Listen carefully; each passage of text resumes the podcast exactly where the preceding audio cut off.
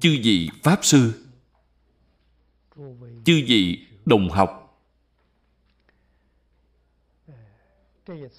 Lần này là lần đầu tiên chúng ta tổ chức đại hội giảng kinh hoàng pháp ở viện tri ân, nhật bản. Hôm nay, chúng ta nhìn thấy bản kinh này. Đây là bản mà tôi mới nhìn thấy hai ngày hôm nay. Bác đại nhân giác kinh giảng ký là trước đây giảng ở đài loan. Có bút ký của cư sĩ hàn anh. Lần này chúng ta sẽ dùng bản này cũng là kỷ niệm lão cư sĩ hàng anh. Phật pháp. Bất luận là kinh điển đại thừa hay tiểu thừa, có thể nói từng câu, từng chữ đều là hàm chứa du lượng nghĩa. Lần này, bởi vì thời gian của chúng ta hạn chế, cho nên Chị giới thiệu giảng lược bộ kinh này với quý vị. Thời gian tuy ngắn nhưng cũng phải giảng viên mãn bộ kinh này. Đây là quy tắc nhất định. Lần này, cử hành Pháp hội ở nơi đây nhận được sự giúp đỡ nhiệt tình của hai vị là tiên sinh Tụy Cốc. Và Lão Pháp Sư Trung Thôn. Có thể giảng giải kinh điển Phật Pháp ở trong tự diện nhân duyên thật vô cùng thù thắng chúng tôi luôn hy vọng có thể đem giáo học Phật Pháp làm hưng dưỡng trở lại từ trong tự diện.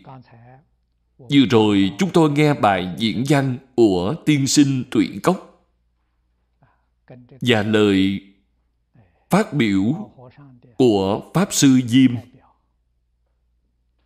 là đại diện của lão hòa thượng. Do đó, chúng tôi có thể khẳng định những nhân sĩ nổi tiếng trong giới phật giáo nhật bản cũng đều vô cùng khẳng định đối với việc hoàng dương kinh giáo lợi ích chúng sanh. Chúng tôi nghe xong cũng vô cùng hoan hỷ, cũng vô cùng tôn trọng. Muốn dốc hết chút sức hèn mọn này của chúng tôi, tập hợp sức mạnh này, hy vọng có thể đem Phật Pháp mở rộng đến toàn thế giới. Chúng ta tưởng tượng đến Thế Tôn năm xưa khi còn ở đời. Từ sau khi tị hiện thành đạo, liền bắt đầu làm công tác dạy học. Mọi người đều biết, gọi là giảng kinh hơn 300 hội, thuyết pháp 49 năm từ hai câu nói này thì chúng ta có thể sâu sắc, thể hội được. Thế Tôn năm xưa khi còn ở đời, có thể nói là cả đời làm công tác dạy học. 49 năm, chưa từng gián đoạn, chưa từng ngưng nghỉ. Đây là điều mà chúng ta cần phải ghi nhớ, cần phải noi theo. Lần này chúng tôi có nhân duyên tụ thắng. Đã ở lại năm ngày tại diện bổn giác, núi cao giả. Ở bên đó, giảng dạy tam phước trong quán kinh với mọi người. Giới thiệu về tâm yếu truyền pháp của đại sư ấn quang. Nói rõ cùng quý vị. Chư phật, bồ tát, các ngài khởi tâm động niệm, lời nói, việc làm, đều là tự nhiên, lưu lộ từ tự tánh tánh đức.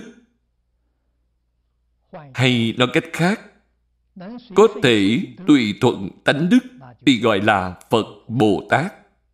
Trái ngược tánh đức đây là phạm phu. Cho nên học phật chính là phải học theo thế tôn. Học theo tổ sư đại đức.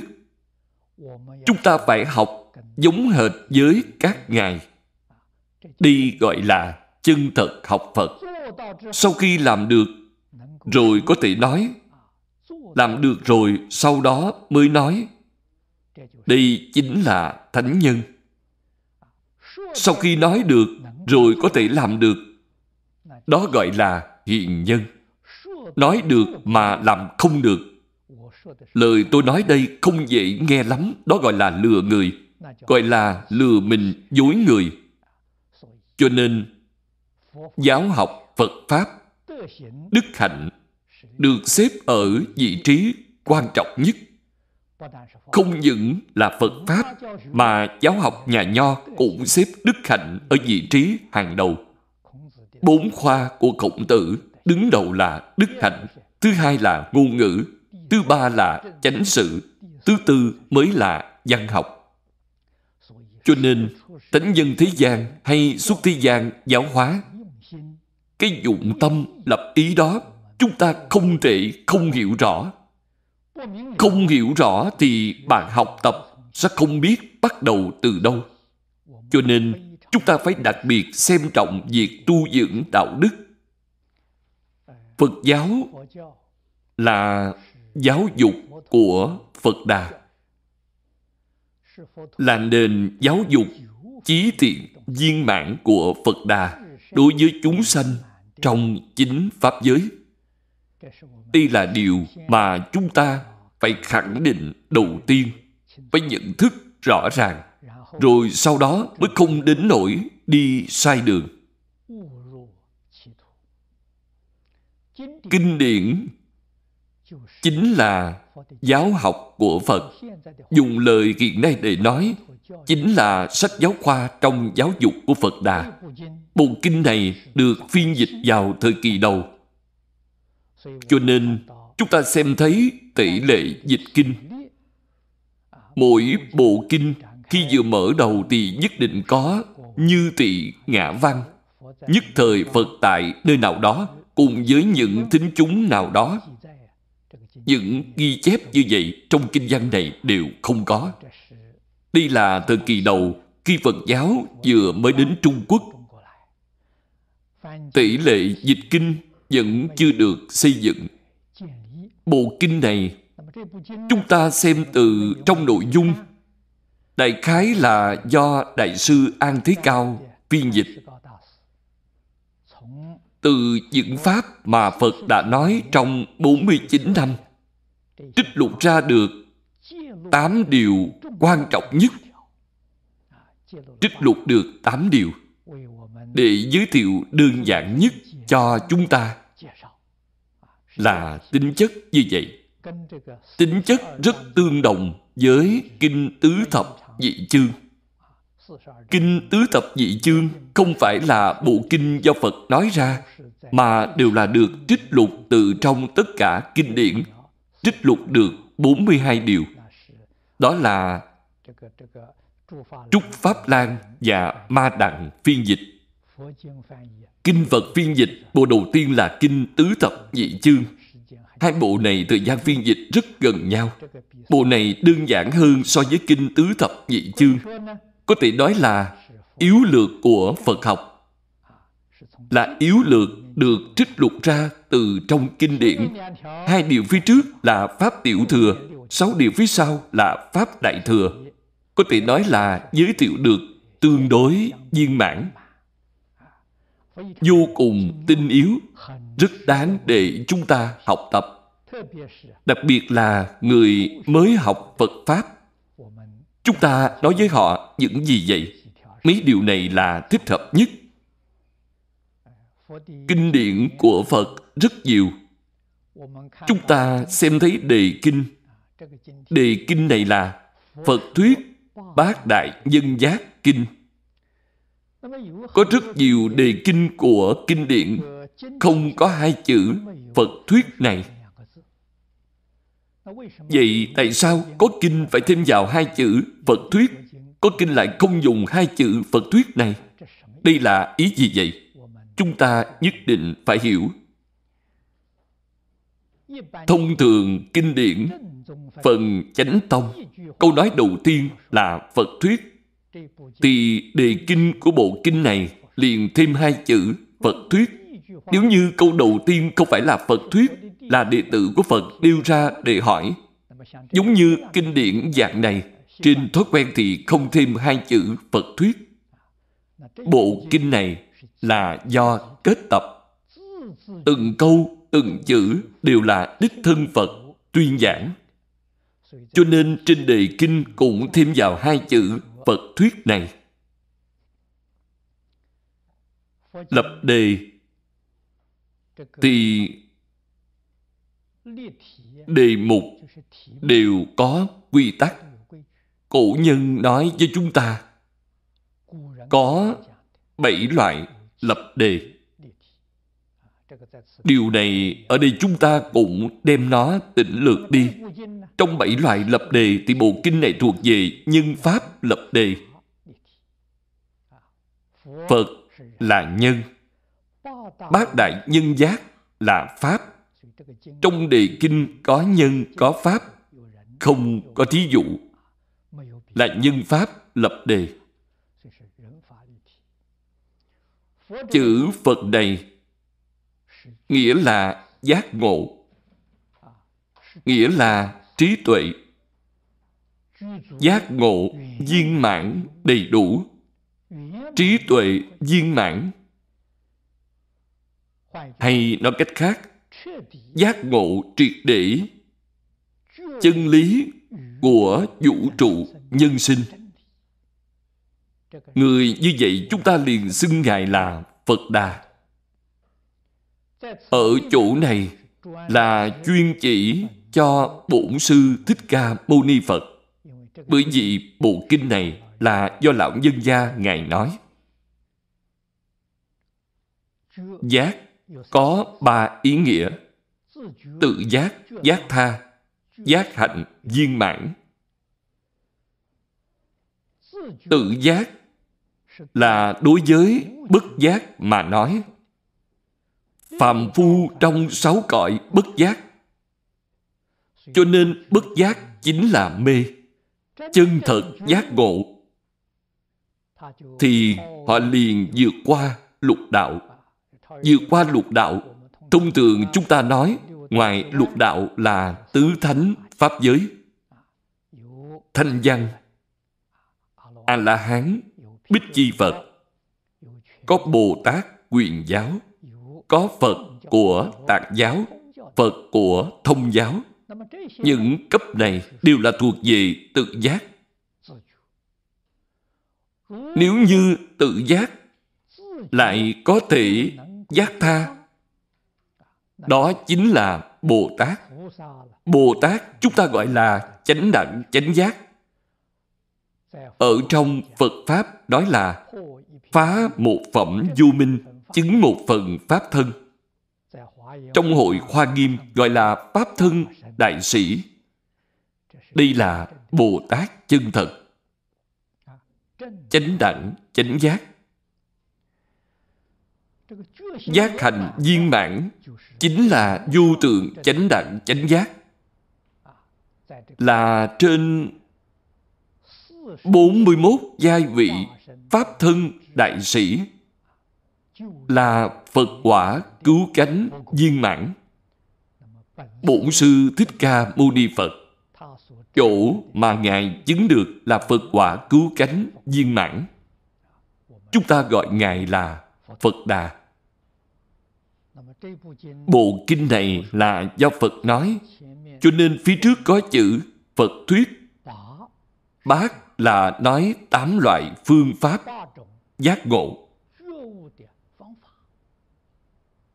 Cho nên, tiếp theo, nó có giác ngộ, có giác tri.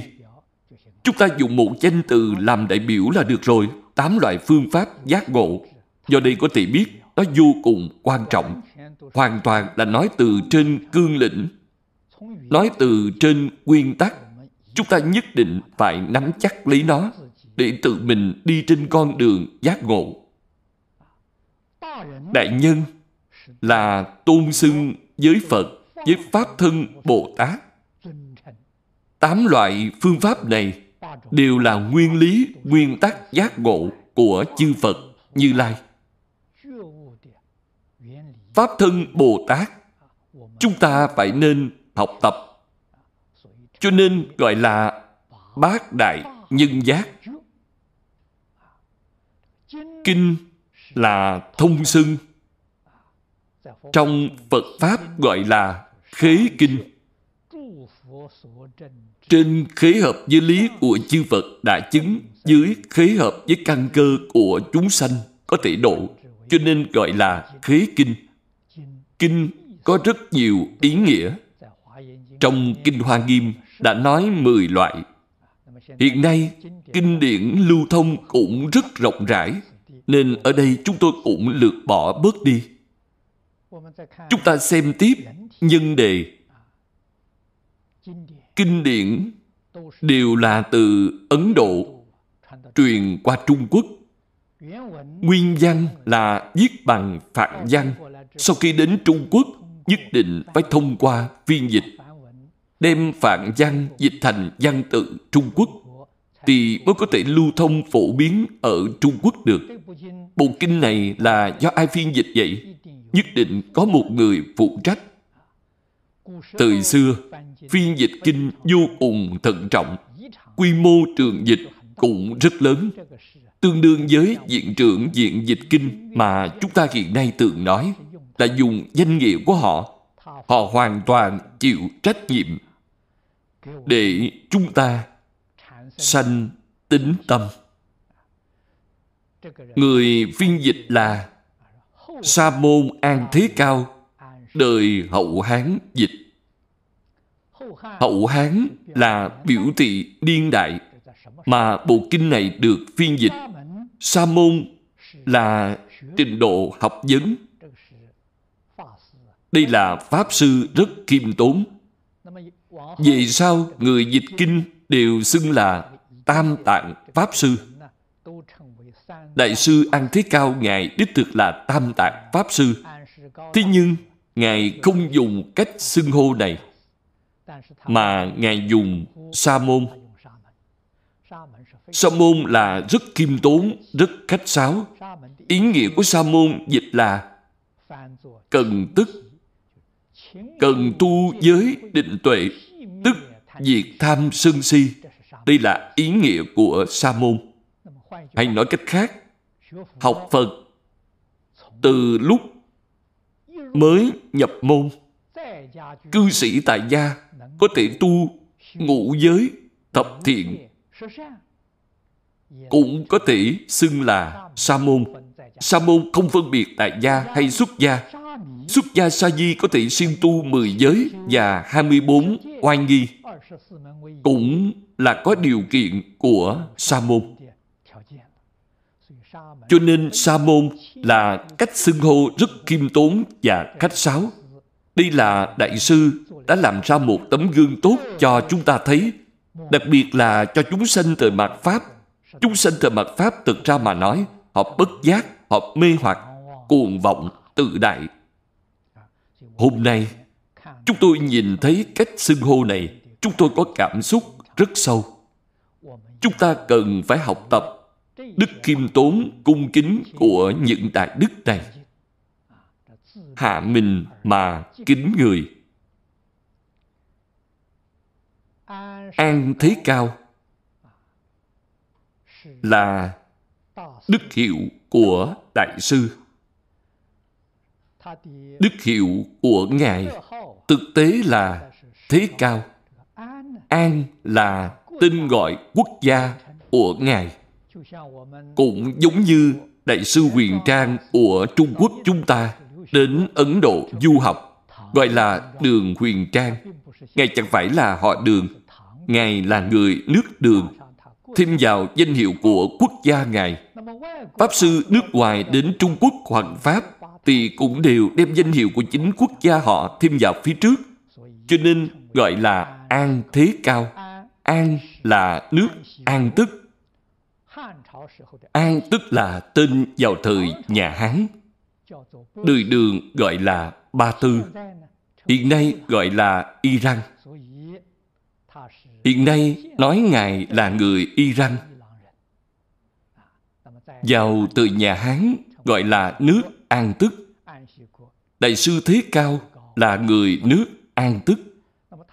Ngài là thái tử của nước An Tức là một hiếu tử, phụ thân ngài là vua nước an tức. Sau khi phụ thân ngài qua đời, thì ngài kế thừa dương vị. Không bao lâu, thì ngài dường dương vị lại cho người chú bản thân ngài xuất gia tu hành. Ngài có duyên phận rất sâu với trung quốc sau này đến Trung Quốc, Hoàng Dương Phật Pháp là một vị đại đức phiên dịch thù thắng nhất của Phật giáo Trung Quốc thời kỳ đầu. Ngài đã sống ở Trung Quốc tổng cộng hơn 20 năm. Phiên dịch kinh có 29 bộ, tổng cộng có 176 quyển. Hiện nay đều có thể tìm thấy trong Đại Tạng Kinh. Bộ kinh này là Ngài dịch vào thời kỳ đầu khi đến Trung Quốc là một bộ ở trong đó. Ngài đến trung quốc là vào năm đầu tiên. Niên hiệu kiến hòa là năm 147 sau công nguyên.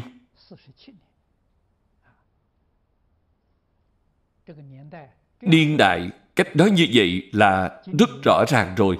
Năm nay là năm 2002 sau công nguyên. Ngày đến Trung Quốc là năm 147 sau công nguyên.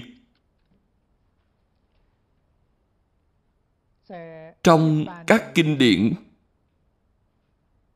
thông thường đều có phần tự, phần chánh tông, phần lưu thông. Cách chia rất rõ ràng. Trong bộ kinh này không có. Năm xưa, Thầy Lý giới thiệu cho chúng tôi bộ kinh điển này. Thầy nói tuy không có ba phần này, nhưng quan sát tỉ mỉ cũng có ý của ba đoạn này. Mới mở đầu kinh văn từ vi Phật đệ tử đến bát đại dân giác Bốn câu này có thể nói tương đương với phần tự. Từ đệ nhất giác ngộ đến đệ bát giác ngộ. Tám đoạn này là phần chánh tông của bản kinh. Cũng là trọng điểm mà bộ kinh này nói đến. Đoạn văn sau cùng, từ như tử bát sự đến tượng trụ khoái lạc, có thể nói là phần lưu thông của bản kinh. Vi Phật đệ tử, tường ư trú dạ chí tâm tụng niệm bát đại nhân giác. Bốn câu này, chúng ta có thể nhận thấy được thế tôn là lời thành ý sâu giáo huấn chân thật từ bi. Bảo cho chúng ta biết chúng ta muốn làm học trò của phật. Thì cần phải thường xuyên, ngày đêm. Chí tâm là dùng tâm chân thành. Phải nhớ tụng, phải thường xuyên niệm. Bát đại nhân giác, tám điều này là pháp môn giác ngộ của chư phật, pháp thân bồ tát có vậy mới không có lỗi là đệ tử chân thật của phật đà? Đệ tử này bất luận là tại gia hay xuất gia. Khai thị của bốn câu này, chúng ta nhất định không được lơ là. Phật dạy chúng ta, trong sáu thời tức là ngày đêm không được gián đoạn. Dùng tâm chân thành nhất, tâm khẩn thiết nhất, không có một chút mảy may tâm hư ngụy, hướng về chư phật như lai, hướng về pháp thân bồ tát, mà học tập tám loại phương pháp giác ngộ chân thực này của các ngài mời mọi người xem kinh văn. đệ nhất giác ngộ thế gian vô thường quốc độ nguy thúy tứ đại khổ không ngũ ấm vô ngã sanh diệt biến dị. Hư ngụy vô chủ tâm tị ác nguyên hình vi tội tẩu như tị quán sát tiệm ly sanh tử các đồng tu học phật đều biết. Nhà phật thường hay nói, sanh tử sự đại. Chúng ta học phật, mục đích thực sự là vì cái gì? Chẳng qua chỉ là vì giải quyết cái vấn đề này. Năm xưa khi thế tôn còn tại thế, chúng ta xem thấy từ trong sử truyện, ngài đã từng đi ra ngoài dạo chơi. Đây là dạo chơi bốn cửa thành. Nhìn thấy cái cổ sanh già bệnh chết của nhân gian ngài đã được khải thị từ chỗ này. Mới phát tâm xuất gia tu đạo. Mục đích chính là vì giải quyết vấn đề sanh tử mục đích này ngài đã đạt được. Ngài đã làm được. Sau khi làm được, liền giúp đỡ chúng sanh khổ nạn trong lục đạo. Giải quyết vấn đề lớn mà không có cách gì giải quyết này. Đây là mục đích chân thật của phật đà ra đời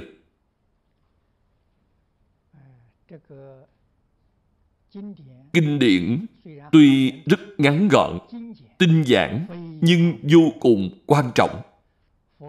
Phật nêu ra cho chúng ta điều đầu tiên phải giác ngộ. Thế gian chính là hoàn cảnh sống của chúng ta. Cái này thì nhỏ. Đây là chỉ cho hoàn cảnh xung quanh mà từ ngày chúng ta cư trú, học tập mở rộng ra, chính là quả địa cầu này. Mở rộng hơn nữa, chính là ngày nay chúng ta nói về hệ ngân hà. Hệ ngân hà vẫn chưa lớn. Hệ ngân hà, lão cư sĩ hoàng niệm tổ nói với chúng ta là nam tiệm bộ châu. Ở trong thế giới ta bà thế tôn, khu vực giáo hóa của một vị phật là một tam thiên đại thiên thế giới hệ ngân hà là một đơn vị thế giới tam thiên đại thiên thế giới rốt cuộc là bao lớn nếu như theo cách nói của lão cư sĩ hoàng, là một tỷ cái hệ ngân hà Một tỷ hệ ngân hà là phạm vi giáo hóa của Thích Ca Mâu Ni Phật. Đây là khu vực giáo hóa của một vị Phật. Quan sát theo cách này, thì quả địa cầu này của chúng ta quá nhỏ, quá nhỏ bé. Đây là nói cái thế gian này của chúng ta vô thường là nói rõ thế gian này có thành trụ hoặc không. Hết thảy mọi sự vật trong thế gian này đều là sát na đang thay đổi, tuyệt đối không có tường hằng. Cho nên nói rõ ràng cho chúng ta biết là quốc độ nguy thúy.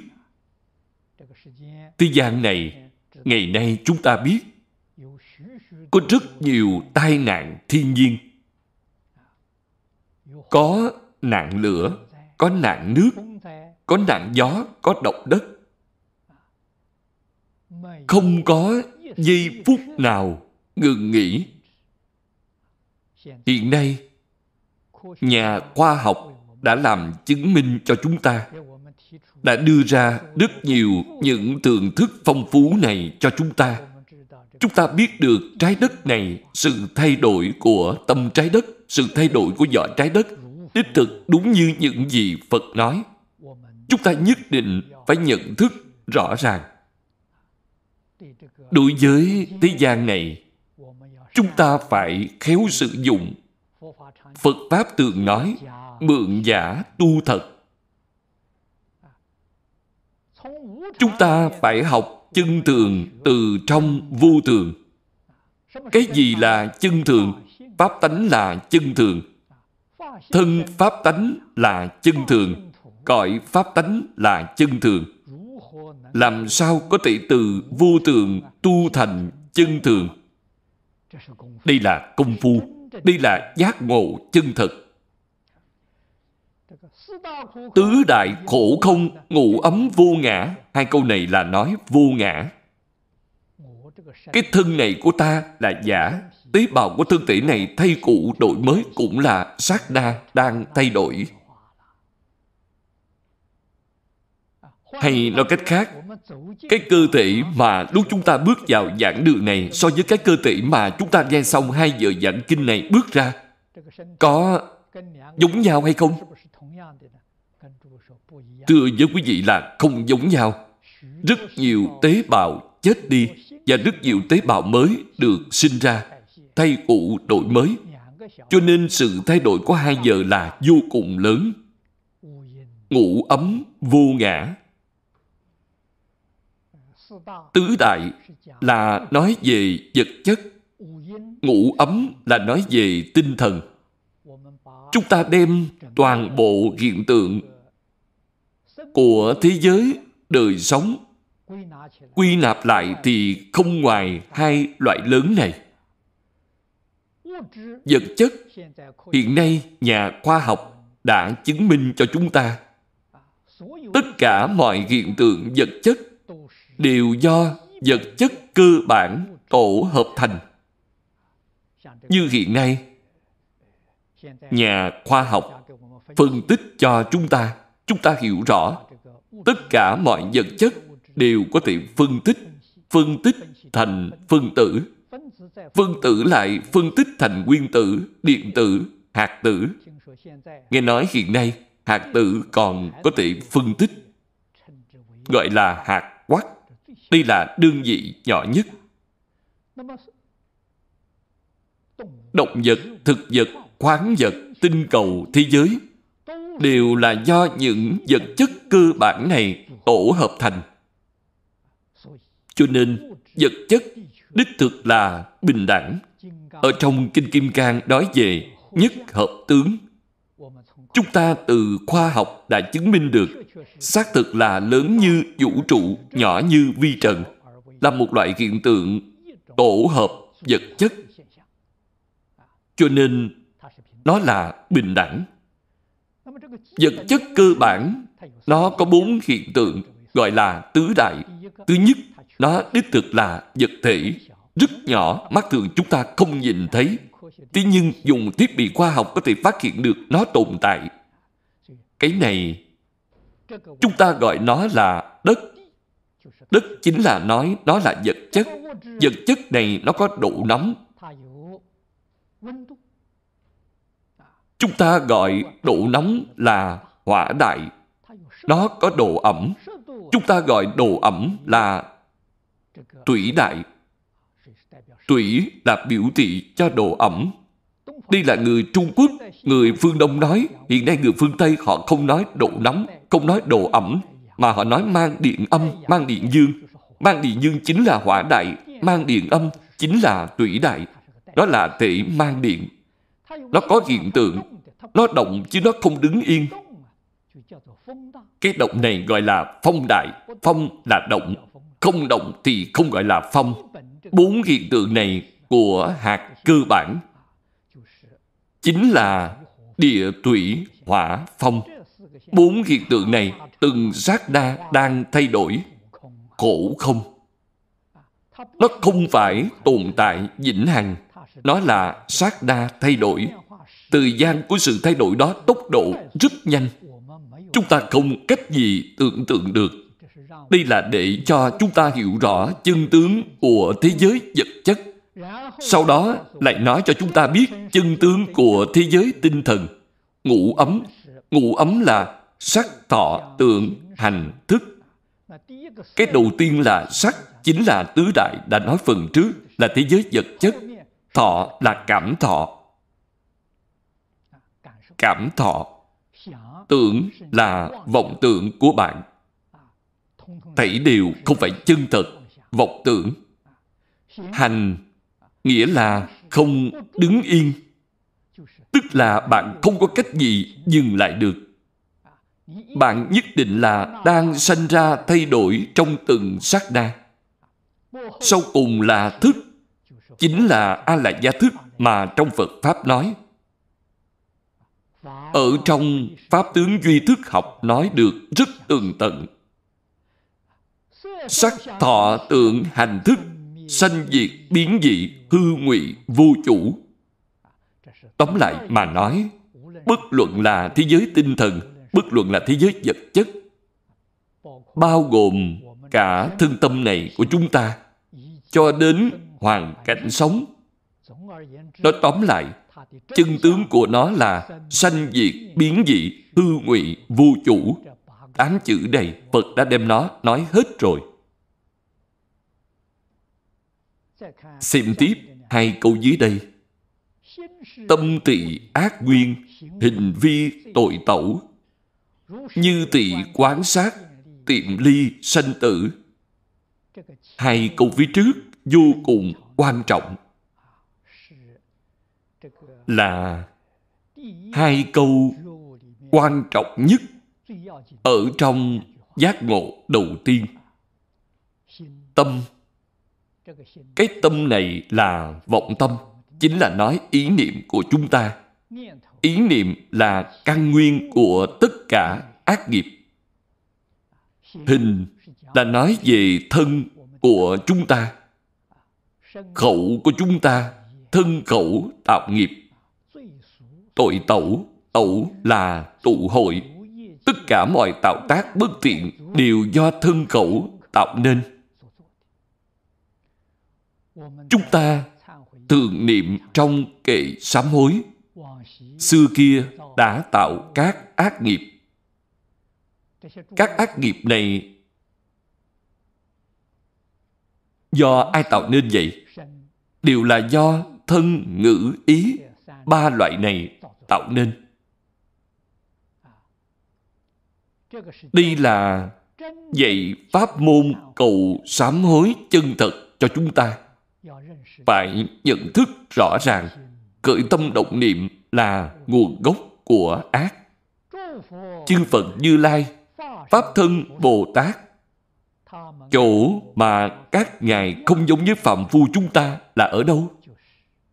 Chính là ứng hóa trong chính pháp giới. Các ngài tùy thuận chúng sanh, ở trong tất cả các cảnh duyên các ngài đích thực là làm được không cởi tâm, không động niệm, không phân biệt, không chấp trước dù cho đang làm đủ loại tỳ hiện cho chúng ta. Khi dạy bảo chúng ta cũng chưa từng có khởi tâm độc niệm. Đây chính là điều mà trong Kinh Đại Thừa thường nói Na già thường tại định, Vô hữu bất định thời Chúng ta thì hoàn toàn ngược lại. Sáu căn tiếp xúc với cảnh giới sáu trần Thì khởi tâm độc niệm, Phân biệt chấp trước. Đây là nguồn gốc của ác. Rồi sau đó mới biểu hiện ra Trong hình tượng thân thể của chúng ta.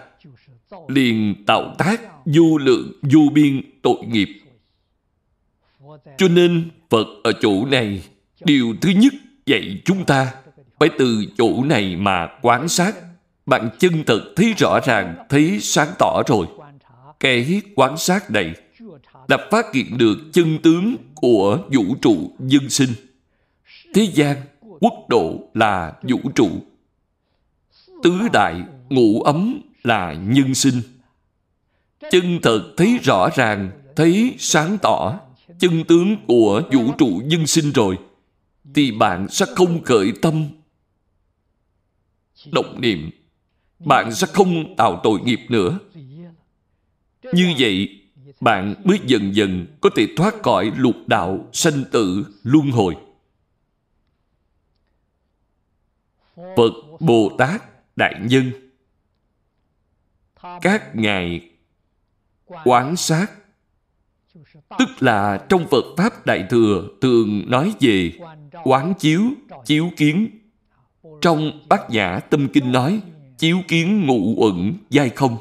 Quan sát ở chỗ này chính là chiếu kiến. Do vậy,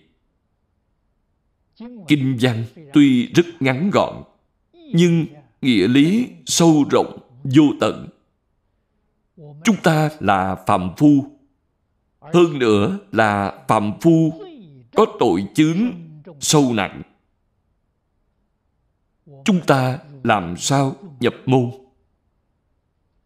Làm thế nào học tập? Đây là vấn đề vô cùng quan trọng trước mắt chúng ta. Chúng ta học tập phương pháp nhập môn chỉ có một cách.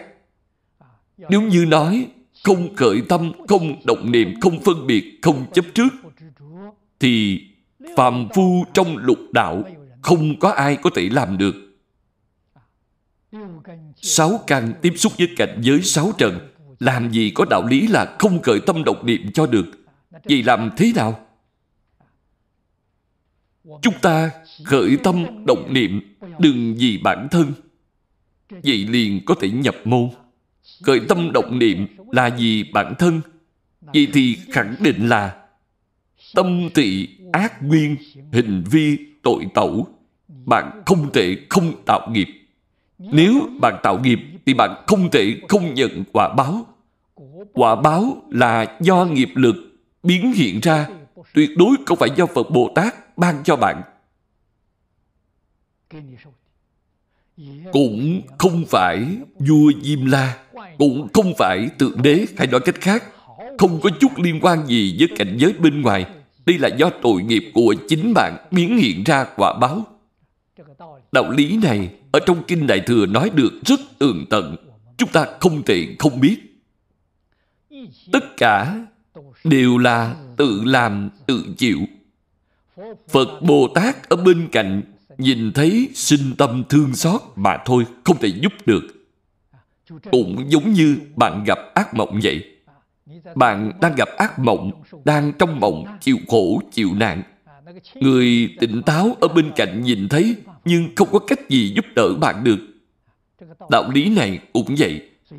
Cho nên trong kinh kim cang nói, hết thầy pháp hữu vi như mộng huyễn, bọt bóng. Lời nói này là hoàn toàn chính xác. Do đó, chúng ta nhập môn, tức là khởi tâm động niệm, lời nói, việc làm, quyết không vì bản thân. Chúng ta vì tất cả chúng sanh, đặc biệt là xã hội này hiện nay, vì chúng sanh khổ nạn vì chánh pháp trụ thế, tâm hành của chúng ta quyết định phải tương ưng với thánh giáo. Ngày nay chúng ta nói tương ưng với tự tánh, đây là việc rất khó làm được. Vì chưa minh tâm kiến tánh thì bạn làm sao có thể tương ưng với tự tánh cho được? Nhưng kinh giáo của phật bồ tát chính là tự tánh, là lưu lộ của tự tánh chúng ta có thể tùy thuận kinh giáo, chính là tùy thuận tự tánh, chính là tương ưng với tánh đức. Đây là chỗ nhập môn học phật của chúng ta. Công phu đắc lực thì thọ dụng không có cùng tận. A ni tho phở a ni tho 佛阿弥陀佛。